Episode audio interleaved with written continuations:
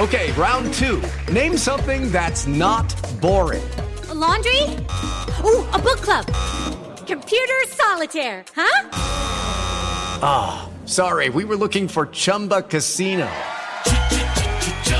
That's right. ChumbaCasino.com has over 100 casino style games. Join today and play for free for your chance to redeem some serious prizes. ChumbaCasino.com. No purchase necessary. Full prohibited by law. 18 plus terms and conditions apply. See website for details.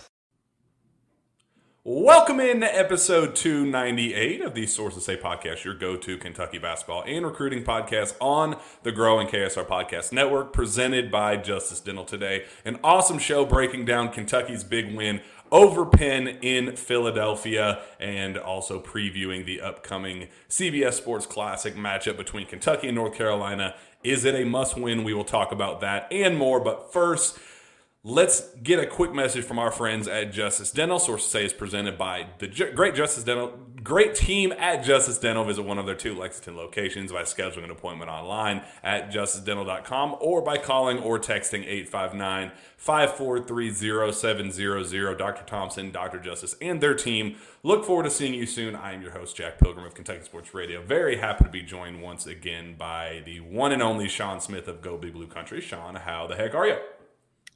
I'm fantastic, Jack Pilgrim. How are you?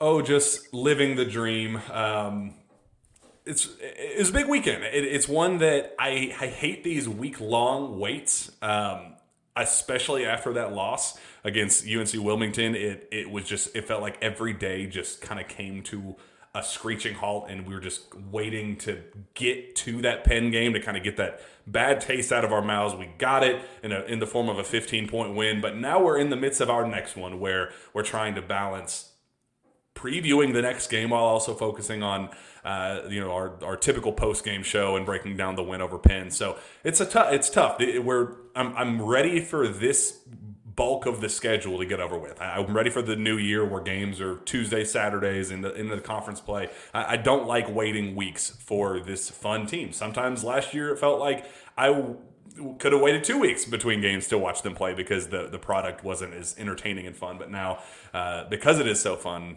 I, I'm I'm I'm dreading these days, Sean. Yeah, and, and and some of the like energy and stuff is, is, kind of faded over the course of the last week or so. One because the the loss to UNC Wilmington, and then just the long layoff between games. But as we get closer to Saturday, the energy is going to pick up significantly because this is a massive opportunity for Kentucky, and we'll get into resume and things. And it it doesn't look the way that I expected it to look just even two weeks ago but it's a big week. And them just getting back in the win column, obviously Aaron Bradshaw, the, the talk of it, DJ Wagner able to play. Like going into this game, Jack, this is the healthiest Kentucky's been. And that's probably the storyline leading up to Carolina. And this is the perfect opportunity. You needed to be healthy going into this one. You are, and you're getting even healthier, it sounds like, you know, coming down the, the stretch and before you enter conference play here.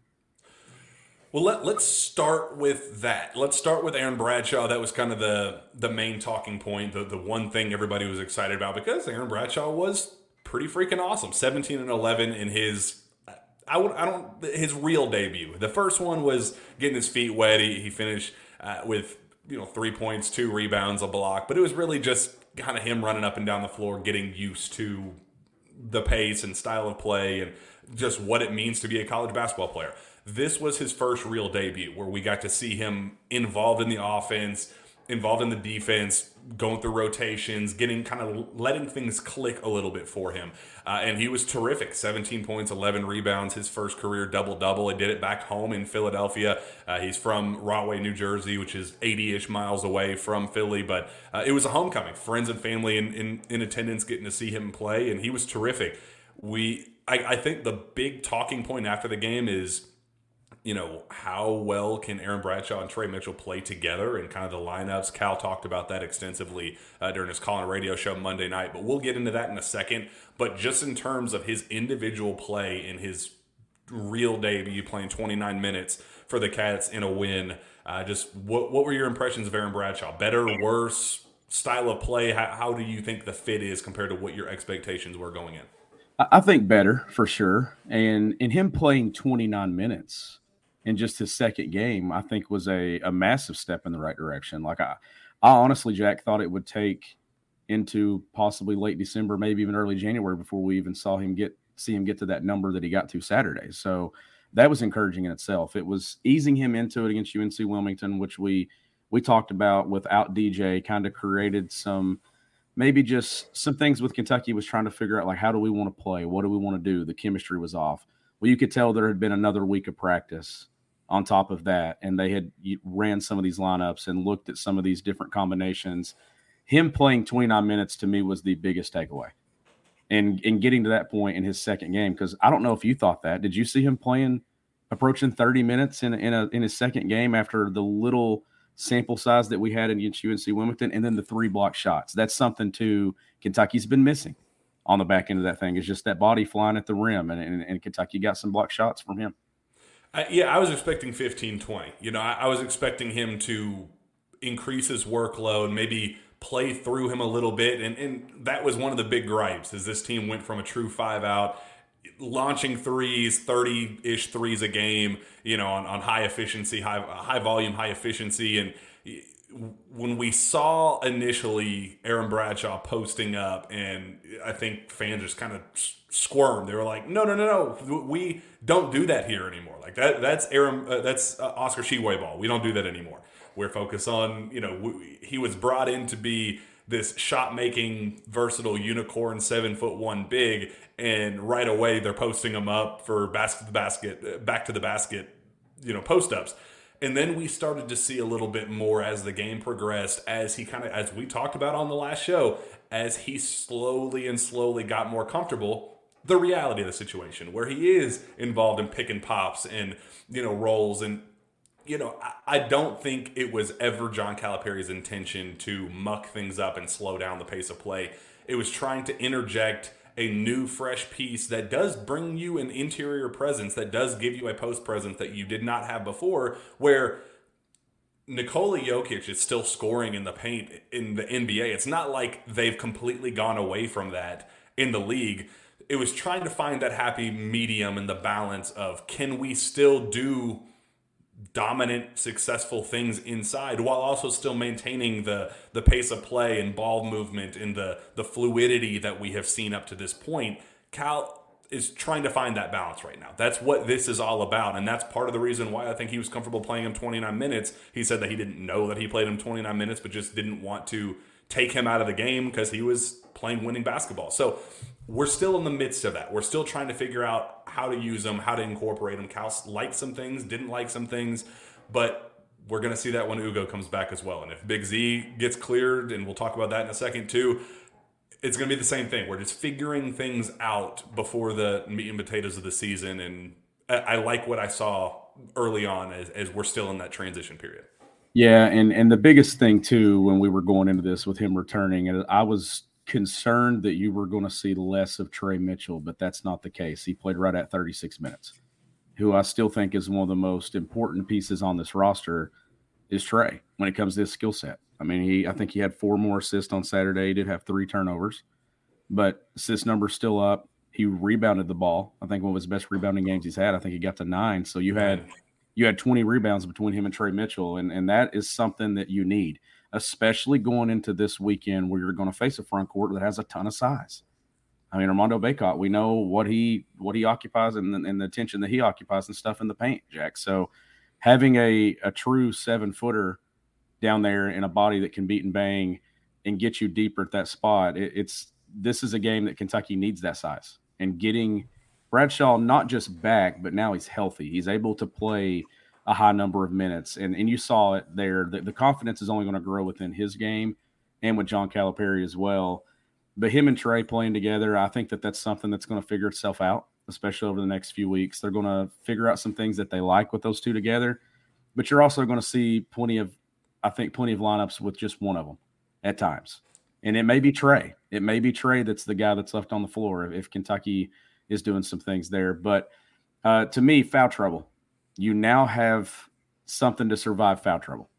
You've you've had all this what two months of basketball almost playing small longer than that. Let's go back to July. You know you can do it that way, but now you have the security of actually having depth on the interior And like you said, if Big Z's eligible or if Ugo's working his way back, Kentucky's getting even deeper and at least having options. You saw the rotation minutes and stuff start to kind of go a different direction over the weekend. I'm interested to see what happens with that Saturday and then into the remainder of non-conference play because I think that's probably one of the bigger storylines right here is who kind of gets left out of the shuffle of this because somebody has to. It's totally fair, and, and I want to address the the one quote that has kind of gone mini viral from Cal's radio show last night. What's the best way of playing with two bigs? I get it. I understand the the concept of two big basketball in the past where we have seen Lance Ware and Oscar Tshiebwe together and those get that vision out of your head because this version of two center basketball is not last year's version of two center basketball. And I think the quote, the individual quote was taken wildly out of context. And I think it was just kind of like PTSD for Kentucky fans, just wanting to hold on to the ugly, mucked up style of play that we've seen in recent years and not wanting to go back to that and you know if it ain't broke don't fix it. What we have a system that is working so perfect right now. Why do anything to mess it up? Now here's the whole quote so we can provide real context behind what cal was trying to say some of it will be in practice but until they perform in the game we're just going to try figuring stuff out. What's the best way of playing with two bigs? Do we space the corner with elbows? But but see our bigs can shoot threes so you don't have to do high low and jam up the lane. Ding ding ding bingo. That's what we're avoiding here and cal does not want to go back to that uh, it's just different. How do we play against a switching defense? Do we then go to post ups which we have guys that can do that? So there are different things we can do. Then he goes on to talk about the, uh, the you know him prioritizing playing with three point guards. Said, My best teams, that's how we play with three point guards. That's how he closed the game when, yeah, they ran some floppy action. Yeah, they kind of did the grinded out stuff that fans don't necessarily like, but they executed ex- extremely well. And it led to a 15 point victory against a, a solid competition in, in Penn. And then he closes the quote out by saying, What I'd like for us to keep, uh, what I'd like is for us to keep playing the way we are. Let's get better defensively. Let's get some shot blocking on the court. Let's get a guy that can just rebound because he's bigger than everybody, but let's continue to play this way. That's the full quote. That's the context. And I have no issue with anything that he said because it's exactly what we want. It's just I think the the, the overreaction of that individual line of how do we play two bigs together because Trey Mitchell and Aaron Bradshaw is on a completely different world planet than Lance Ware and Oscar or Oscar in fill in the blank. So the last few years are still working against John Calipari when it comes to when he talks and says things, right? Like that's working against him. And then two, we knew he had no option but to play the way that they played when they didn't have Bradshaw. They had to play small. And with the skill sets that they had, we, we saw a high number of threes taken. We saw a quick pace of play. So I think that there's still some people out there that are maybe skeptical about what this is going to look like when they're in rhythm. All that quote right there told me the opposite of what the fear has been. Like the fear has been that it's going to go back to just stagnant, two dudes clogging up the lane. Everything John Calipari said there in that quote was actually the opposite of that. It was giving you reasons that they're not going to do that again. And then you mentioned the three point guards. I think that right now, the way that this thing is trending, you're looking at minutes here. At some point, you know, Aaron Bradshaw is taking somebody's spot in the starting lineup. It's coming. Like it's coming quickly, in my opinion. I think Saturday. Reed Sheppard, I, think, yeah, that's what I was about to say. And then Reed Sheppard right there as well. As you get into league play, Jack, I think it's trending in that direction possibly too for him getting, you know, minutes right out of the gate for games. Because when you get into league play, and you start getting into that portion of the schedule, it is so important how not only you finish games, but how you start them, especially against good teams. And you need to have your best guys out there early. And we know that I think I think Reed Sheppard is the guy that Cal trusts the most on this team right now. Whether he publicly says that or not, I think it is. When you look at stats and everything that he's doing, the minutes that he's getting, I think you're trending towards a DJ Wagner, Antonio Reeves, Reed Sheppard lineup with Trey Mitchell and Aaron Bradshaw That's what I think that we're moving towards with Rob Dillingham, like those three point guards that you mentioned. Rob goes in for, for Antonio. So where does Justin and where does Adu fit? I think those are are two guys to watch. But overall, where Kentucky's at right now is exactly where I wanted them to be health wise. This was the point that I was had in my mind. It was like get through November, take those first couple of weeks of December. Yeah, it's unfortunate that you got a, a loss there, a quad three loss. That stinks. I wish you didn't have that because we'd be having a completely different conversation about resume. But this is exactly where I wanted them to be going into this game against North Carolina. They're actually healthier than I thought they'd be. I didn't think that Bradshaw would be playing right at 30 minutes. That is a big development in my eyes because they're going to need him Saturday, and I think they're going to get right cl- right close to that same number of minutes again. And it wouldn't shock me if he goes actually over that, just given the need in the front court defensively. Now I want to ask because part of that equation is, and Cal talked about it, um, confirmed Monday night that Ugonna is back to full contact practice. He is, you know, we we had heard and talked about it in, in previous shows that he had been running and jumping and getting kind of slowly back into the groove of things, but now he's back at full contact. Like ramp up, let's get this thing rolling.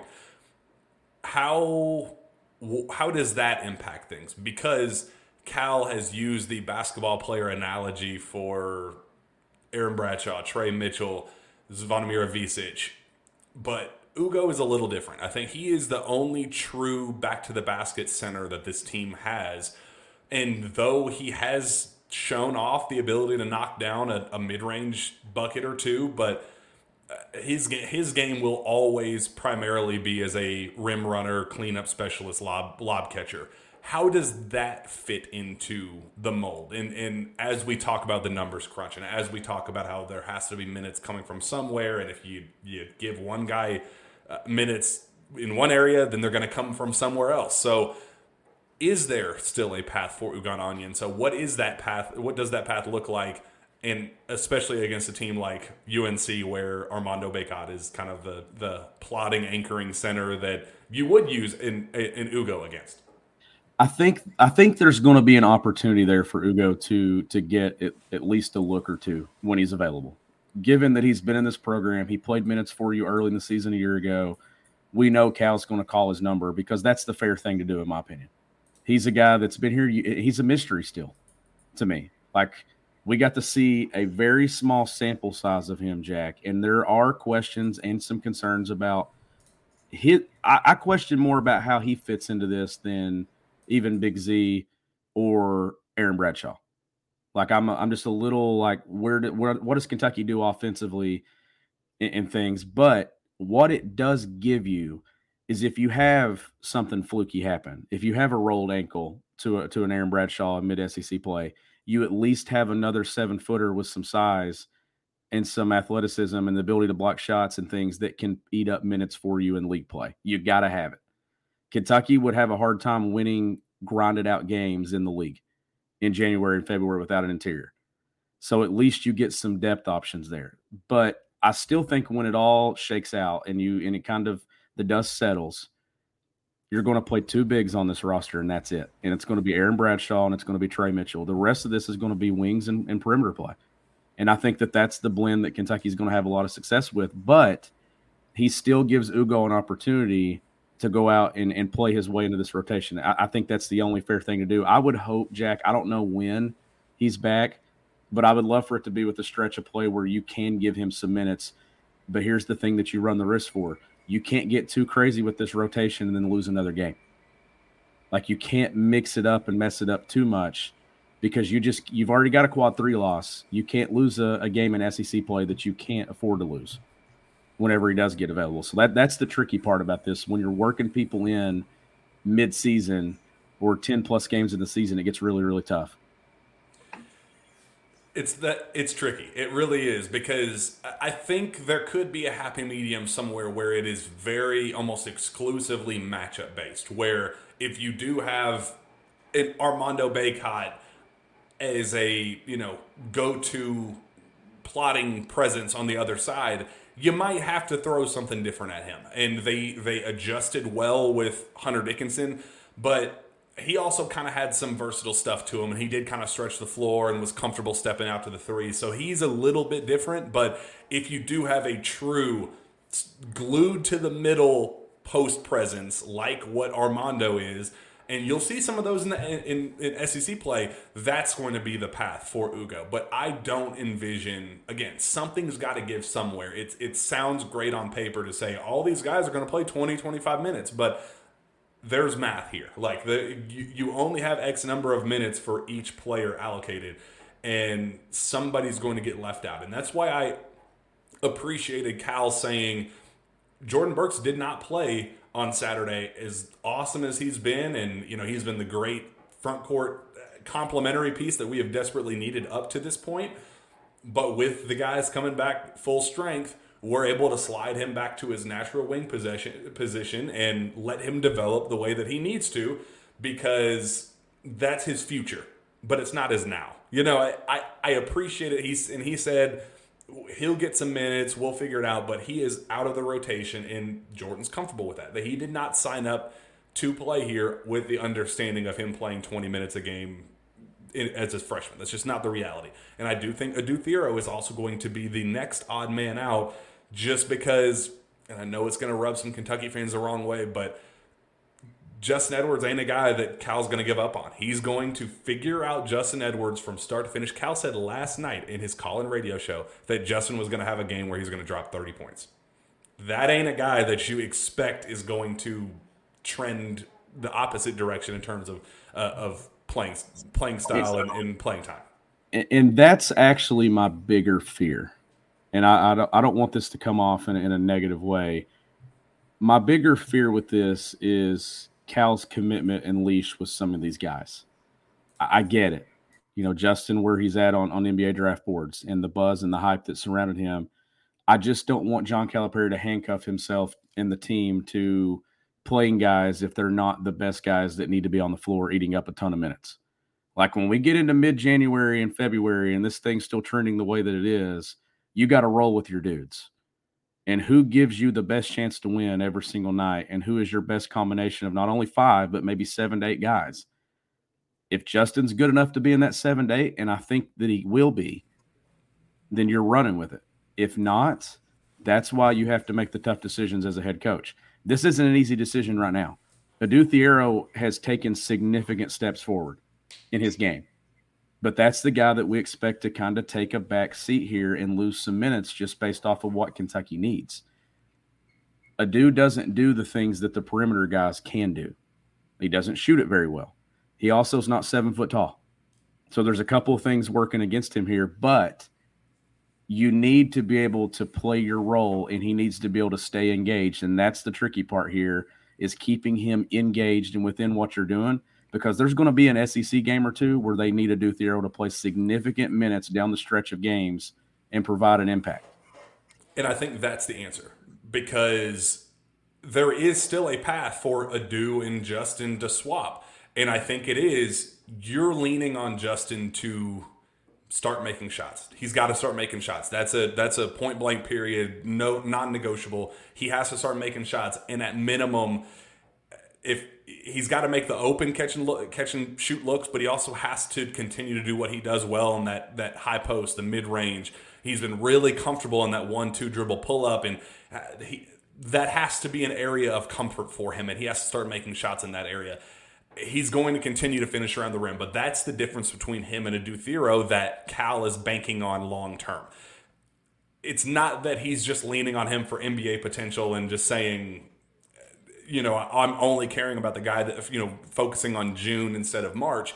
It's not what it's about. It's about banking on his continued growth. Cal has always been at his best with molding freshmen like Clay. Like this has been what he has really been good at, kind of letting guys continue to slowly, slowly, slowly trend upward before taking off in March. That's the goal even Chris Livingston, who was kind of seen as a high floor, low ceiling guy, even he played really well down the stretch. And he was a guy that you could lean on late for Kentucky. That's kind of the hope, except with a higher ceiling.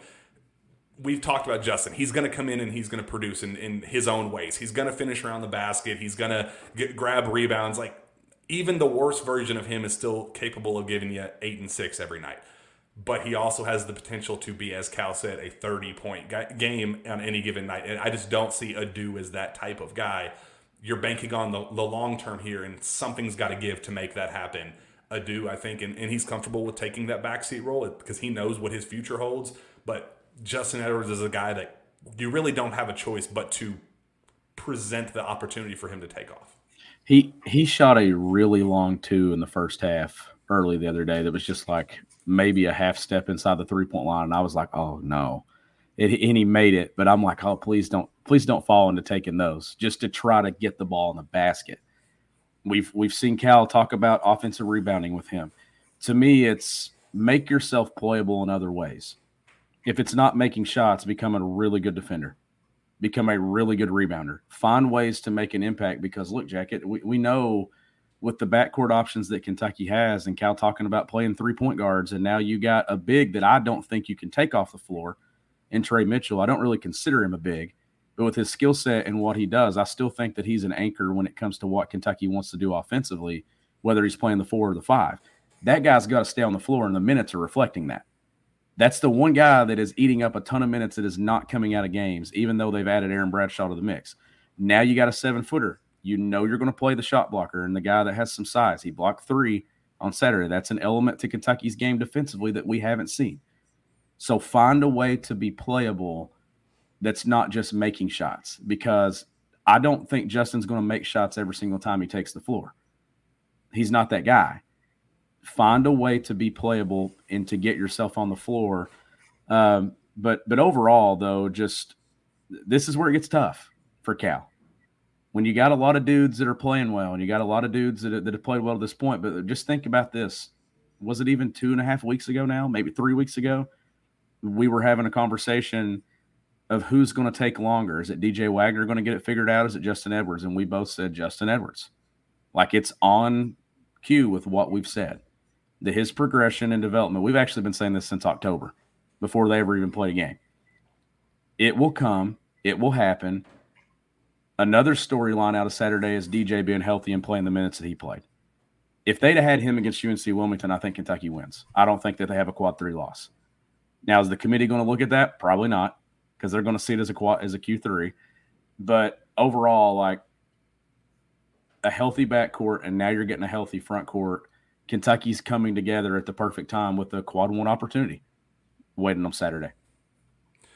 Well, we have a lot more to get to, uh, and uh, just you know, we're we're in that transition period where you know we do talk about the the now that the net is out, we are able to talk about long term what the resume looks like and what it takes to build that resume. UNC being the last quad one opportunity for Kentucky before January. I mean, this could be a second consecutive year where Kentucky enters the new year without a single quad one victory, which is gold in the selection committee's eyes.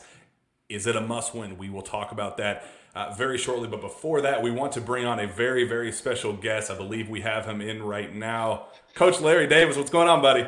Hey, how you doing? I'm in my car studio. You caught me in the middle of driving. it, it, it is all good. Well, Coach, we wanted to bring you on to talk about an awesome event coming to Kentucky this weekend. Fans can go and, and attend with their own two eyes.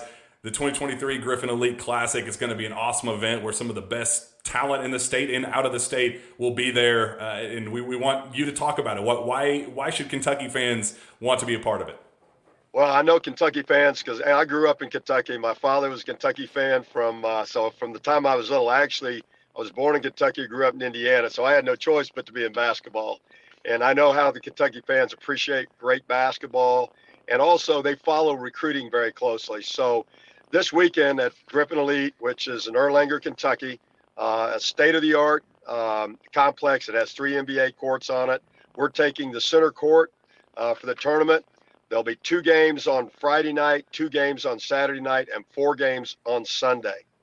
And by my count right now, we have five of the top 25 guys in their class. It's different classes uh, that will be in. We have another uh, seven guys that are in the top 100 in their class that will be in with us. And just from a team standpoint, and I'll go over some of the names here real quickly in a second.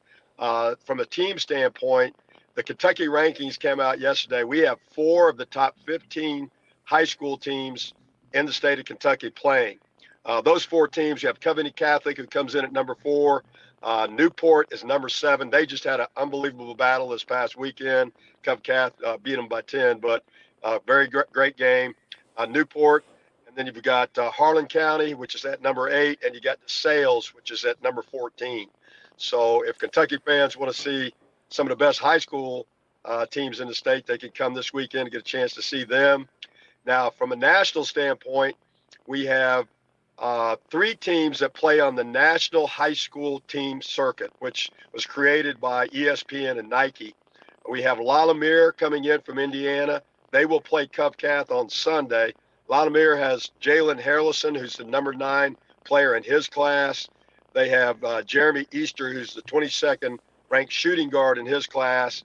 And they have a kid named Darius Adams, who is top 25 in the 2025 class. So they're loaded.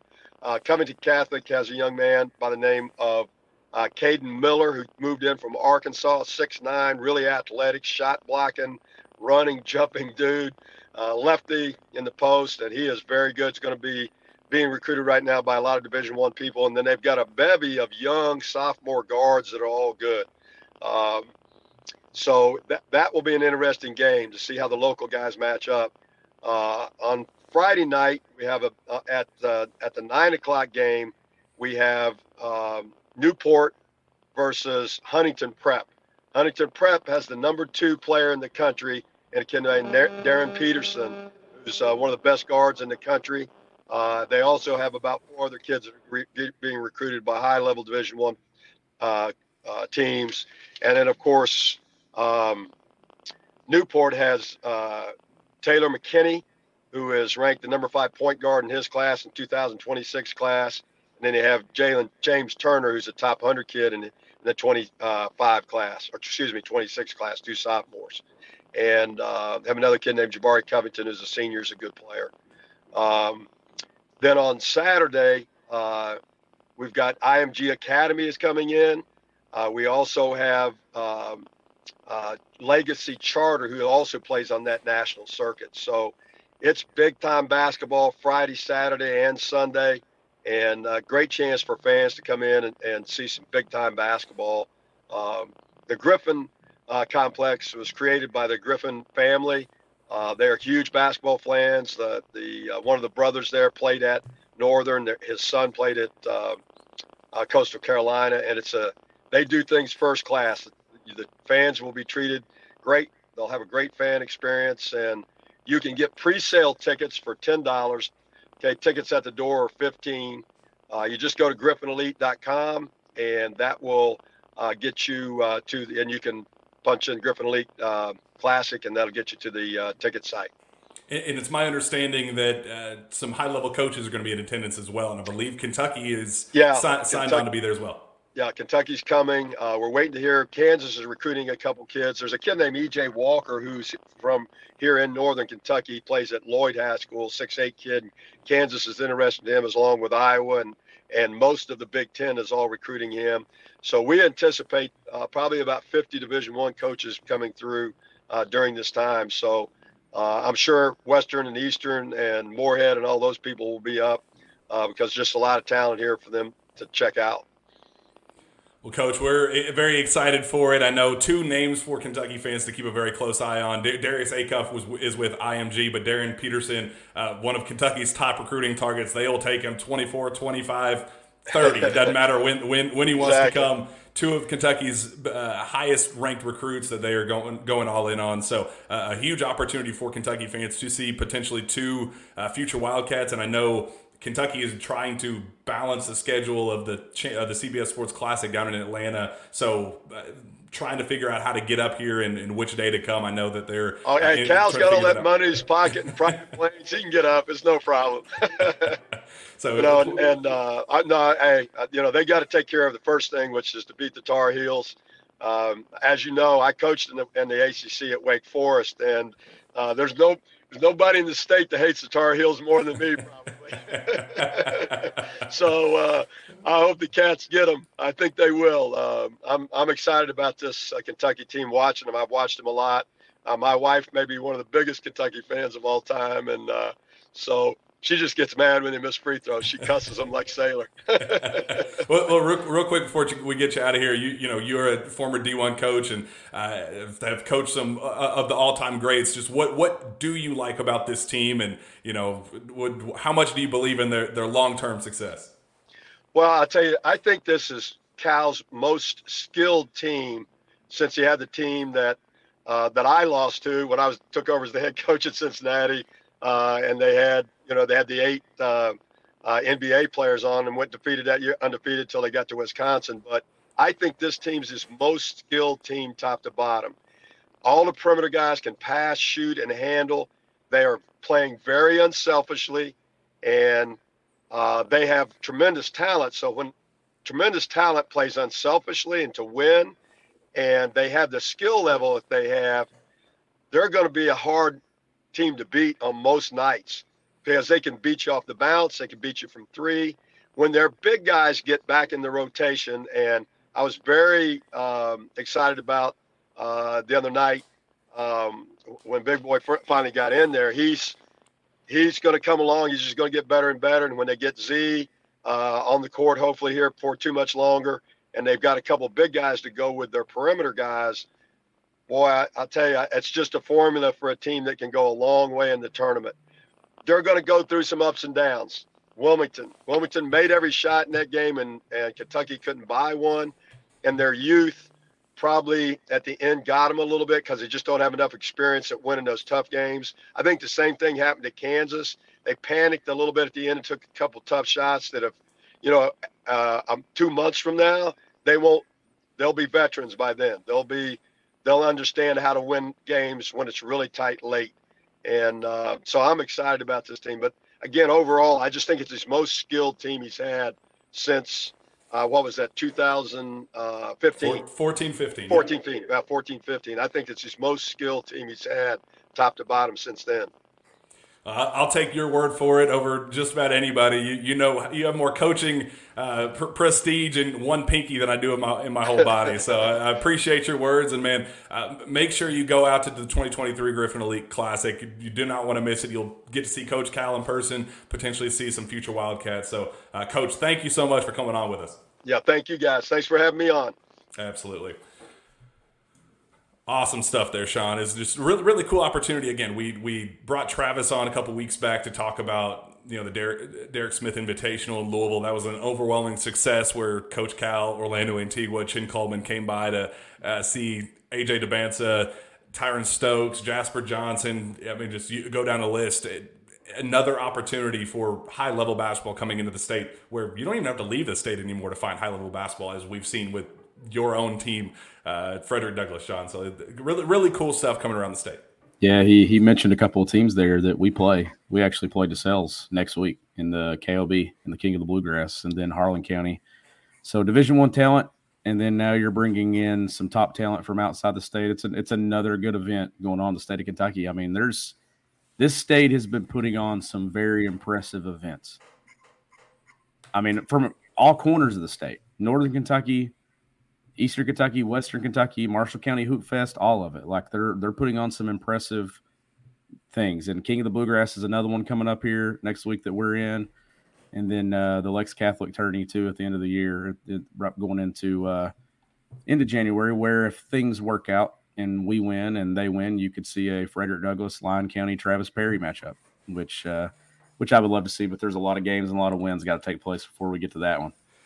Oh, we're, we're looking forward to following along with that journey. It's going to be a blast. Let's knock out a couple uh, reads real quick. The NBA and college basketball season are back. Join FanDuel, America's number one sports book right now. New customers get $150 in bonus bets with any winning $5 money line bet. That's 150 bucks if your team wins. If you've been thinking about joining FanDuel, there is no better time to get in on the action. The app is so easy to use. There's a wide range of betting options, including spreads, player props, overs and unders, and more. Um, Sean, we, we've been using the heck out of FanDuel. They're an absolute blast every single game. Uh, and we're really excited about putting together uh, whenever the, the lines come out and the parlays start to, you know, the player parlays and props. We're excited to dig in and we'll uh, put out another one of our uh, parlays that have been very successful probably been more successful if you hit them with singles. We'd be winning money uh, if you had gone singles instead of the, the full parlays we've been going with. But uh, an absolute blast. I'm really looking forward to this matchup in particular. We did it for the Kansas game. It was an overwhelming success, and now it's time to go take care of business again in Atlanta against the Tar Heels. It is, and I'll be down there for that game. I'm going. I'm. I'm sure. Are you? Are you going to to Atlanta this weekend? I, am going to Atlanta first. Uh, well, it, I'm staying in Atlanta, but I'm saying I'm going to the OTE game Friday night first, and then going to uh, the UNC game the next day. It's a d- double dip. They, they got me when we had Somto uh, on a uh, couple a month or two ago back. Uh, they said, "Hey, don't know if you've checked our schedule, but we have." With the same weekend that you're going to be down here for the CBS Sports Classic, we got a, a, high profile matchup where we get to see Somto and Carter Knox. So we are going down Friday morning, going to get there for the Friday afternoon, evening game, and then UNC uh, the next day. So it's going to be a great weekend in Atlanta, and we're going to be do, doing a lot of fun stuff with FanDuel. So you do not want to miss that. You you don't. And uh, like like Jack said, if you've been playing these things as singles, you're you're having a lot of success. So. Uh, we may throw out some some singles and stuff in there too, as well as the sources say parlay. Like we're having a lot of fun with FanDuel, and this is a big game. This is a big game that ha- should have a lot of interesting player props, team props, and uh, really interested to see what this opening line looks like. But definitely stay locked in with us and be looking for that. Hopefully, Jack, we can get it out Friday if those lines get out in time because uh, some of these others have been the day of the game, but I'd definitely be looking forward on the Instagram account and everything else, and we'll we'll definitely we'll tweet them out from our individual accounts as well. So visit fanduel.com slash pilgrim. That is fanduel.com slash pilgrim, Fanduel, official partner of the NFL, 21 and older, and present in Kentucky. First online real money wager only. $5 pregame money line wager required. $10 first deposit required bonus issued as non withdrawable bonus. Bets which expire seven days after receipt. Restrictions apply. See terms in eh, see terms at sportsbook.fanduel.com. Gambling problem? Call one eight hundred Gambler. And while you are using our friends at FanDuel, why don't you just get the tickets to the CBS Sports Classic while you're at it with our friends at Game Time. You should never have to worry when you are buying tickets. Now isn't the time for guesswork with killer last minute deals, all in prices, views from your seat, and the best price guarantee. Game Time does all of the hard work for you. Game Time has deals on tickets right up to the start of the event and even an hour after it starts. It's the place to find last minute seats, find exclusive flash deals and sponsor deals on tickets for football, basketball, baseball, concerts, comedy, theater, and more with zone deals. You pick the section and Game Time picks the seats for an average of 18% savings. And the Game Time guarantee means that you will always get the best price if you find tickets in the same section and row for less. Game Time will credit you with 110% of the difference. Take the guesswork out of buying tickets with Game Time. Download the Game Time app, create an account, and use code KSR for $20 off your first purchase. Terms apply. Again, create an account and redeem code KSR for $20 off. Download Game Time today. Last minute tickets, lowest price guaranteed. Sean, I have the CBS Sports uh, Classic tickets up right now with game game time. Flash deal, fifty four dollars all in for both games. Come on, man! Like that's plus yes. our plus our twenty dollar uh, first purchase code. Come on. There, there's no excuse for you not to go down to Atlanta with our friends at Game Time. It's going to be a blast. Make sure you are using uh, our friends at, at FanDuel to bet on the game that you are physically there a part of, thanks to our friends at Game Time. So Huh, I'm looking forward to it, man. It's gonna be a blast. I, am I'm, I'm, and if it like the we had that one fan um, just a couple games back. Tell us, like, if you if you use our friends at, at Game Time, make sure you tell us, get a picture with us. We want to come say hi. Uh, that was a really really cool experience on being there and you know seeing them in person and and having a fan specifically say we we came to this game that we are talking at right now thanks to that that KSR code twenty dollars off that first purchase. Yeah, and then she uh, actually, after our last episode, texted me and said, "How do I sign up for for KSR Plus?" so, like, just just take it, just get just get all the content you can. It's it's that time of year. We are coming into a massive game that we're going to get into here briefly about resume and, and things, but make the trip down to Atlanta. Be looking for our sources say parlay and uh, have a good weekend. And hopefully, it's a weekend that ends with a Kentucky victory over a rival. I think that this this is a rival. Like no doubt. Like this was two teams that used to play home and away every single season when I was a kid growing up. I'd love to see this thing get back to home and home and home. But it's in Atlanta. It's in a very nice arena, a city that Kentucky fans love to visit and go to basketball games in. And uh, you're, you're, it's going to need all of BBN on Saturday. This is a massive quad one opportunity for Kentucky that it cannot let slip away. Let's talk about that because this year's a little bit different because the quad one opportunities are not as plentiful as we're used to seeing at this stage. Um, and like last year, it was really backloaded with a lot of quad one opportunities where you could kind of afford a couple slip ups early. They didn't take advantage of it, and we saw it in the seating, and they did not get any favors uh, in March, and it didn't end up mattering anyway. But that's really important. And this year, by my count, there are only 10 quad one games on the schedule right now up to this point. Obviously, Kansas was one too. You didn't get that, but 10 more opportunities. If you win all of them, that's great, and your resume is perfect because that means that you probably beat up on the, the worst teams too. And, and there's not, you know, you're going to be a, a top seed regardless. But of those 10, Mississippi State just slid up to number 30. So that home game on January 17th is now a quad one as well. But by my count, we got uh, Tennessee at home, and on the road, Alabama at home, Texas A&M on the road, Auburn on the road, South Carolina on the road, Mississippi State at home and on the road this upcoming game against UNC, uh, and then Florida, that January 6th game will be the next opportunity for the Cats if they do not take care of business against North Carolina. And that's it. Maybe Gonzaga slides up five spots for that home game to be top 30, but right now they're at 35. So uh, the opportunities are not as, you know, as many as we have seen in the past, especially at this stage, that you know everyone counts a little bit more, and if they, if they can stack several of them together, then it really won't matter. But uh, it, it is important to start. You you got to start building the resume at some point. You you waited a little bit too long last year, and it kind of just got away from you. Now is the time to capitalize as soon as possible, Sean. It is, and uh, when we were talking resume and stuff after the Kansas game I circled Miami because I thought that that was going to be a really, really good win. But when you look at it now, I, I don't know where that one's going to stand when the season ends. They're they're 54th in the net right now. For that to get to a quad one, it ha- they have to get to 30, and they just got pretty much ran off the floor by Colorado. The same in similar fashion to what Kentucky did to them too, giving up 90 plus, and then them not being able to score. I think they got beat what 90 to 63, I believe, over the weekend. So that's not turning in the right direction. Now they'll have opportunities in the ACC to get some wins for themselves, and then hopefully that net ranking goes up. If you're a Kentucky fan, you're pulling for Miami to win games desperately. St. Joe's is a quad two. That game at Rupp, they're 62 in the net. Like that's actually showing up as a good win at home. Uh, UNC Wilmington still a quad three. They're 126. So I, I, think your biggest thing there is you're probably hoping that that team makes a run and wins its conference and gets in the NCAA tournament and looks like a turning team by the end of it. But if you go get a quad one and then you can get a couple of quad ones early in league play, everybody forgets about the quad three loss to UNC Wilmington. But there's a couple things that are hurting Kentucky when it comes to not really hurting, but just looking at resume.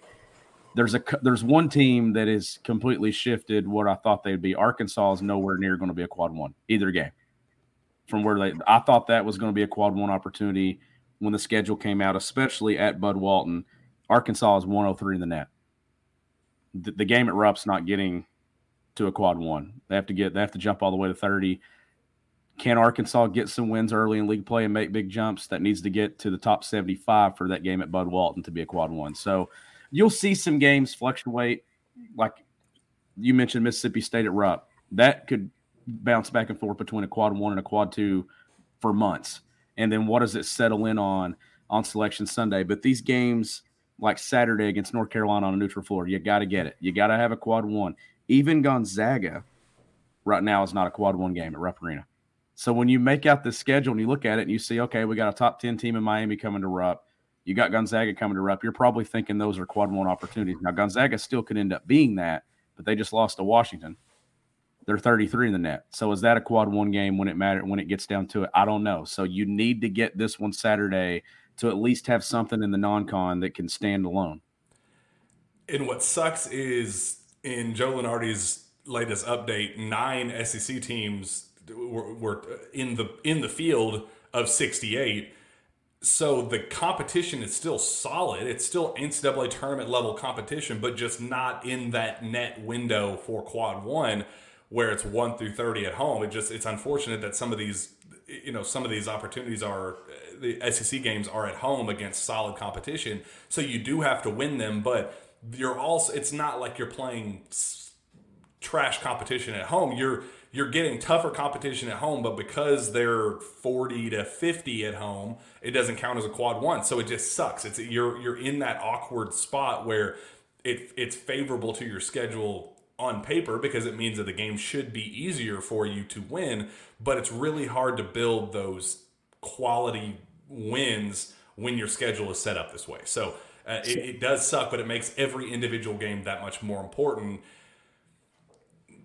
do I think it's the end all be all with you know seed lines. If if you have a team that's capable of beating anybody in march does it really matter whether you're a three or a two? Probably not because this team has shown it can beat anybody. But it is important for path. It is important for regionals. It's in, it's important for where you're located where you're set up where you can give yourself the best shot for a run in march. And the only way to do that is by winning games like this upcoming one in north carolina in, this one, this one coming up is big, and, and I do think it's a must win, not just for resume, but also I think for energy around your program and within this fan base.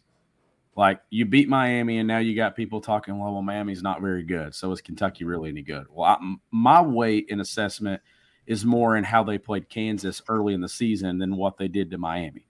But if we're going to call Miami a checkpoint, they passed. And I come out of that night saying that this may be the best team in college basketball especially the way that they play when they're sharing the basketball and things and, and the ceiling that they have. I, I still stand by that. This is an opportunity to get a quad one win, but then you get back to back quad fours versus Louisville and Illinois State that you that you got to get. Here's the stretch that where Kentucky can start building a resume. You get one this weekend, but then you early in league play, you got Florida on the road that's a quad one. You got a quad three versus Missouri at Rupp, but then you got back to back quad ones versus Texas A&M, Mississippi State. That Mississippi State one could fluctuate, but how about this game? South Carolina is 28th in the net, and that game is in Columbia, a place that, that we know Kentucky, a place that we know Kentucky's had some trouble under Cal, winning some games. But that is probably when you're looking at resume, that's a better win right now than North Carolina when you're looking at the net, if you can get it and it's a true road game. So there's there's some opportunities early in league play, and those matchups there. Texas A&M obviously on the road, I think is going to be a tough one, but I like Kentucky in a lot of those matchups early in the league, and you can start racking up some quad one wins because January, that's one, two, three. They got four quad one opportunities in January, and then you kind of hit a, a wall there. Then you got Tennessee, and then you play a lot of quad twos. So we'll see. But it's it's officially that time of year where I start talking resume. Kentucky is up to number 39 in the net. A win over North Carolina takes them up even more. Like just continue climbing, Can, climbing in KenPom, climbing in the net, building a resume. It starts Saturday. And at the end of the day, that's all that matters. It's it's about winning the games that you're supposed to win, and if if it leads to a ridiculous resume so be it. That's you, you want to give yourself the best shot at a favorable path, but all that matters is that you are in position to win six straight games starting mid March. Like that that is all that matters when push comes to shove. You want to have the best path, but it's not the end all be all. If you're a team that's capable of winning tough games and grinding it out, all it takes is one run. You don't have to be the number one seed. You don't. I mean, the the stats of number one overall seeds winning uh, is it, it isn't favorable in the slightest. It, it's about having your team in position to win six straight. That's why we said that game on December 2nd, losing against UNC Wilmington is not going to matter whether or not this team is going to win it all or not. What matters is them peaking at the right time. We're trending in the right direction, but you got to continue to take baby steps. This cannot be a team that takes one step forward and two steps back like last year's team did. It has to be able to overcome adversity. It has to be able to avoid injury. That's a huge one that, as you have mentioned several times throughout the show, Sean, this is as healthy as we as ex- expected them to be to this point, and we still haven't even received a word about Big Z. Like that could kind of throw a different wrench and dynamic into things completely. What happens if he gets declared eligible tomorrow?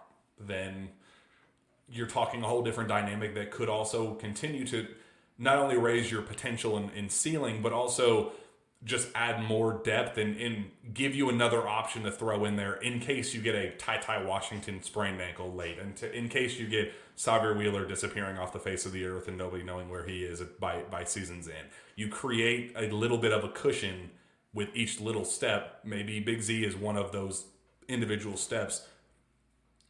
The the opportunities are there, but it is time to start building some semblance of a resume that they do not have right now. Sean. No, and, and a lot of the teams in the top 15 of that net have it. And this is where, and this is where I'm not going to go in on the schedule because I praised the schedule. Miami was a top 10 team coming off a Final Four appearance. It's not your fault that they're getting destroyed. You did your part. You beat them by 22. So it's, I mean, we'd have a different conversation if Kentucky had lost to Miami and then them losing the way that they did to Colorado. But when you look at a team like Purdue, they've played five quad one games. They're four and one in quad one. They still got nine more that's Big Ten play. There's a lot of teams in the Big Ten that get quad ones, but then they don't get to the Final Four, win a national championship. So resumes can be overhyped, but you want to start seeing some quad ones in that category for Kentucky. That way, when we get into mid January, late January, early February, you start to kind of look and see where they are, because ultimately that is used for seeding. One, your resume, and then two, the eye test. And Kentucky has opportunities but it it cannot let this one slip away Saturday. I there, this has been a trending thing with Kentucky where they enter league play without much of a resume. But this is a year where I think the product of what we've seen on the floor, I'm not really caught up in what the resume looks like yet.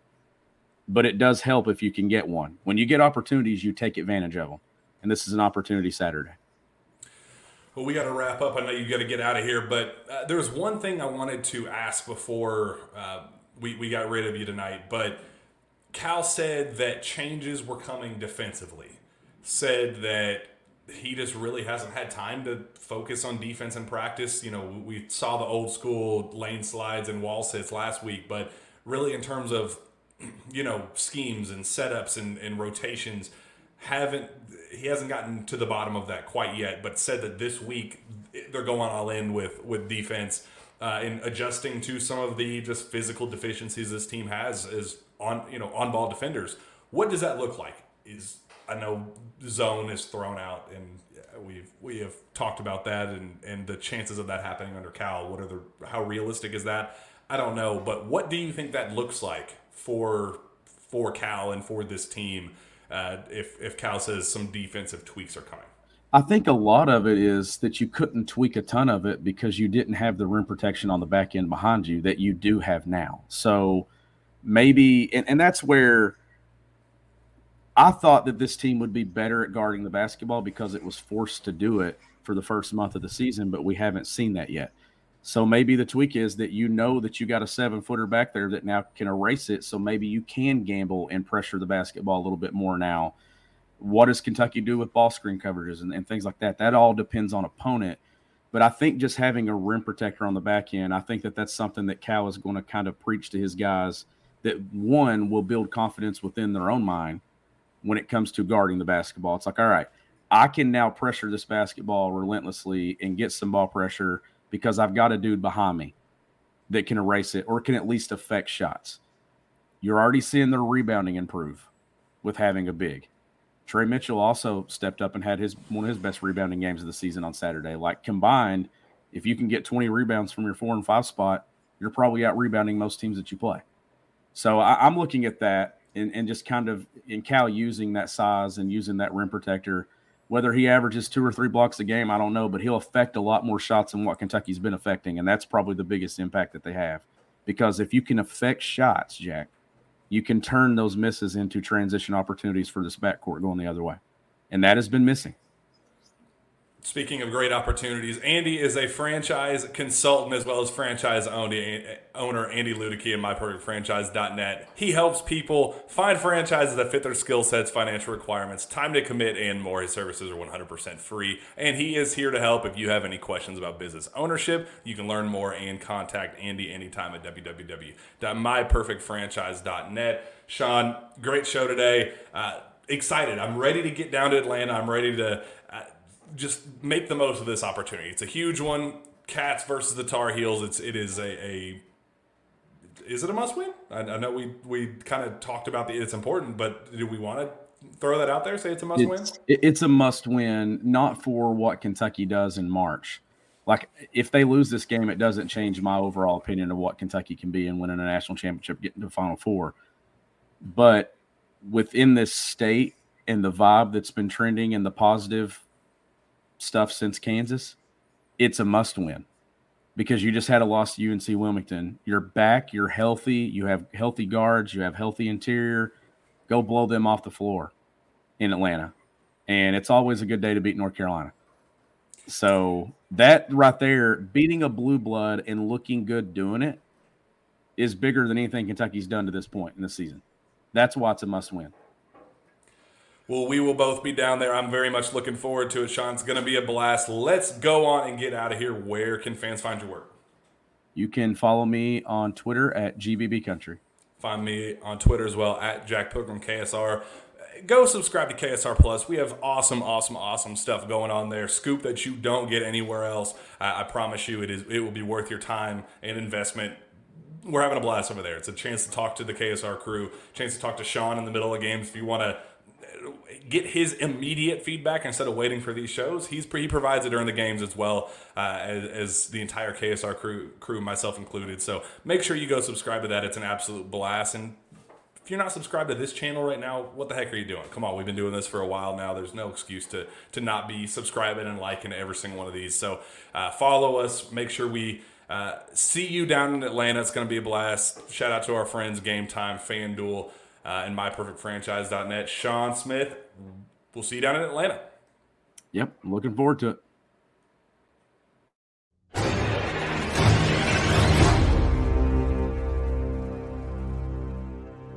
With lucky landslots, you can get lucky just about anywhere. Dearly beloved, we are gathered here today to. Has anyone seen the bride and groom? Sorry, sorry, we're here. We were getting lucky in the limo and we lost track of time. No, Lucky Land Casino, with cash prizes that add up quicker than a guest registry. In that case, I pronounce you lucky. Play for free at LuckyLandSlots.com. Daily bonuses are waiting. No purchase necessary. Void where prohibited by law. 18 plus. Terms and conditions apply. See website for details.